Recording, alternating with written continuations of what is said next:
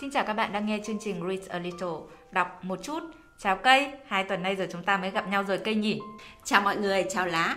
Hai tuần vừa rồi cây ở nhà an dưỡng chống chọi lại với con virus mang tên Covid đấy. Ờ, nói chung là khá là mệt nên cũng chẳng tha thiết và mong nhớ gì lá đâu. Ừ, lá biết rồi, khi người ta còn đang trong mình nỗi niềm của người ta thì lấy đâu ra thời gian mà nhớ vết thương mình, đành chấp nhận vậy thôi chứ biết làm sao.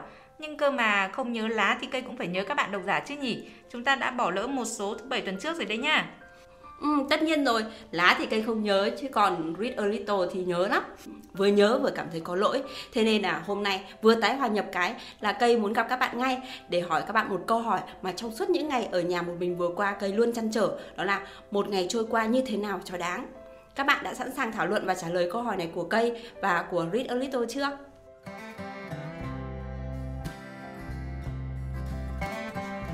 Một ngày trôi qua như thế nào cho đáng?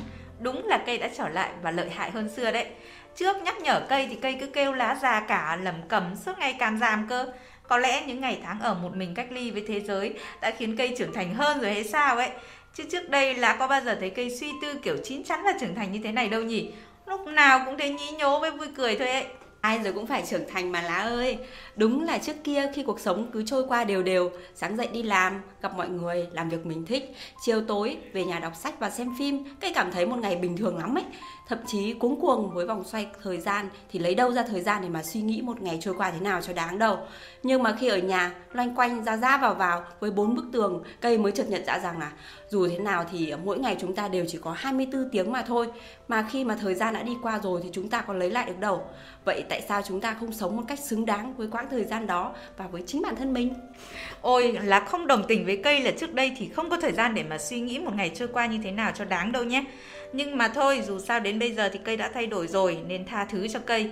Để có thể trả lời được câu hỏi một ngày trôi qua như thế nào cho đáng thì chúng ta hãy cùng tìm hiểu xem một ngày trước đây của chúng ta đã trôi qua như thế nào trước đã.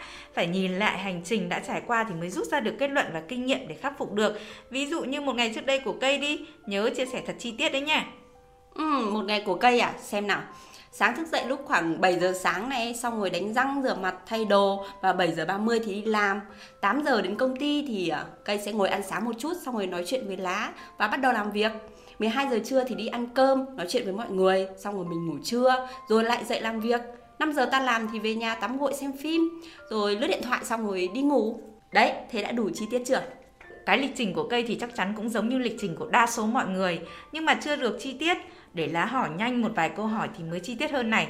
Cây chỉ cần trả lời ngắn gọn thôi nha. Ok, xin mời lá. Thứ nhất, dùng đồng hồ hay điện thoại để báo thức? Điện thoại cho tiện chứ, sao phải mua thêm đồng hồ làm gì nhỉ? Ừ, thứ hai, khi tắt chuông điện thoại có tranh thủ lướt Facebook trên giường không? Có chứ, lướt cho tỉnh ngủ dậy. Thứ ba, sáng có uống nước và ăn sáng không? Thôi, câu này cây không cần phải trả lời đâu. Đoạn trước có chia sẻ là ăn cắt thời gian đầu giờ sáng ở công ty để ăn sáng rồi mà. Câu hỏi thứ tư nha, ra khỏi giường và ra khỏi nhà thì cây có gấp chăn không? Không, gấp làm gì, tối về đằng nào cây chẳng dùng. Ừ, tiện quá nhỉ. Thế câu hỏi thứ năm này, có hay nói chuyện với người lạ không? Không, người lạ mà, mắc mớ gì mình bắt chuyện để thành ra vô duyên à? Thứ tư nha, ra khỏi giường và khỏi nhà có gấp chăn không đây? Không, gấp làm gì tối về đằng nào chẳng nằm tiêm. Tiện thế nhỉ. Thứ năm nha, có hay nói chuyện với người lạ không? Không, người lạ mà, mắc mớ gì mình bắt chuyện thành ra nhỡ đâu người ta bảo mình vô duyên thì sao? Ừ, thứ sáu, có hay nhắn tin cho bạn bè và người thân không? Ừ, thỉnh thoảng, có việc gì thì nhắn không thì cây sẽ gọi điện.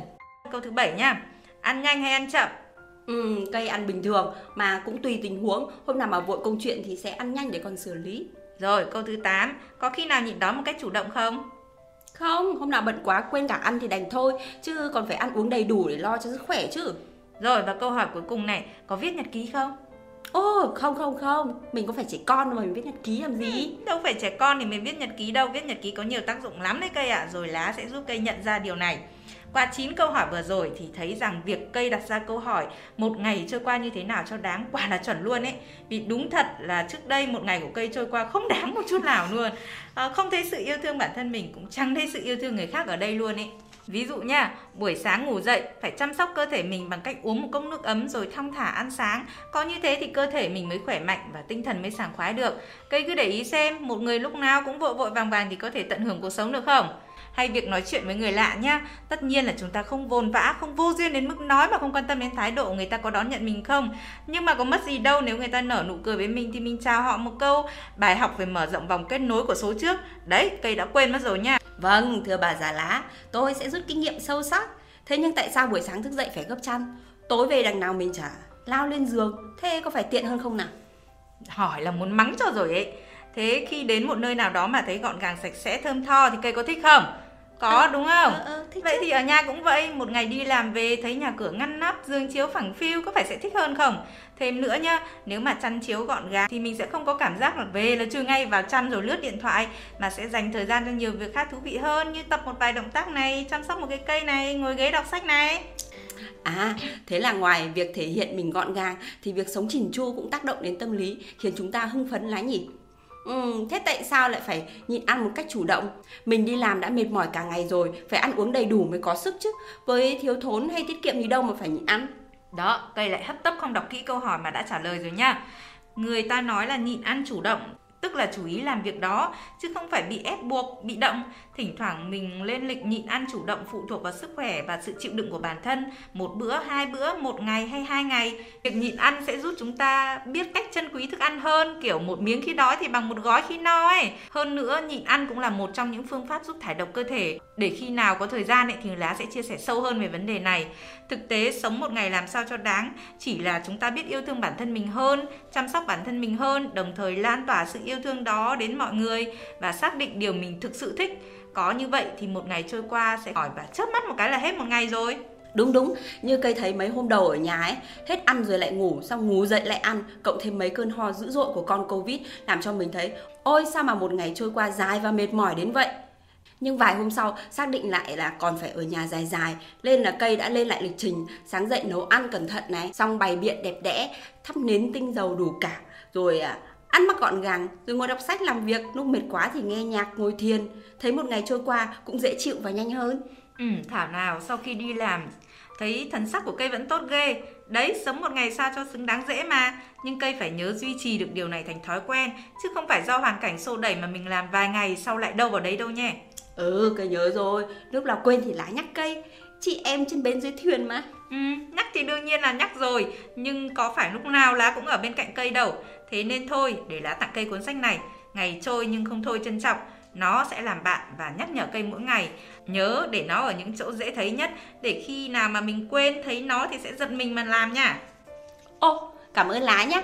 Ở trên bìa lại còn có 7 nghi thức thực hành lòng biết ơn này là lòng biết ơn chứ có phải sống xứng đáng mỗi ngày đâu. Với lại nghe nghi thức thì cây thấy cầu kỳ khó thực hiện rồi đấy lá Trời ơi, lòng biết ơn ở đây không phải là lá tặng cây cuốn sách này thì cây sẽ biết ơn lá Mà là mình sẽ biết ơn thời gian, biết ơn bản thân mình. Có biết ơn thì mình mới biết trân trọng chứ cậy còn nghi thức nghe thì cầu kỳ thế thôi nhưng thực ra nó là những thói quen mà mình phải ghi nhớ và thực hành mỗi ngày. Giống như những gì mà chúng ta chia sẻ với nhau vừa rồi đây bảy nghi thức ở đây thì sẽ tương ứng với bảy hoạt động mà chúng ta sẽ thực hành mỗi ngày. À, thức dậy này ăn uống này tương tác xã hội này gia đình và bạn bè này xả hơi này một chút hướng tới hành tinh xanh và tạm biệt ngày cũ. Mỗi một thứ thì chỉ có 7 thôi thế nên rất dễ ghi nhớ và thực hành cây ạ à dạ vậy thế để cây sẽ thực hành Ừ, hy vọng rằng không chỉ có cây mà tất cả các bạn đang theo dõi chương trình này cũng sẽ thực hành để mỗi một ngày trôi qua chúng ta đều không thôi trân trọng. Cuối cùng, một câu hỏi quen thuộc ở thời điểm hiện tại, cuốn sách nào đang là người bạn đồng hành tốt nhất của bạn?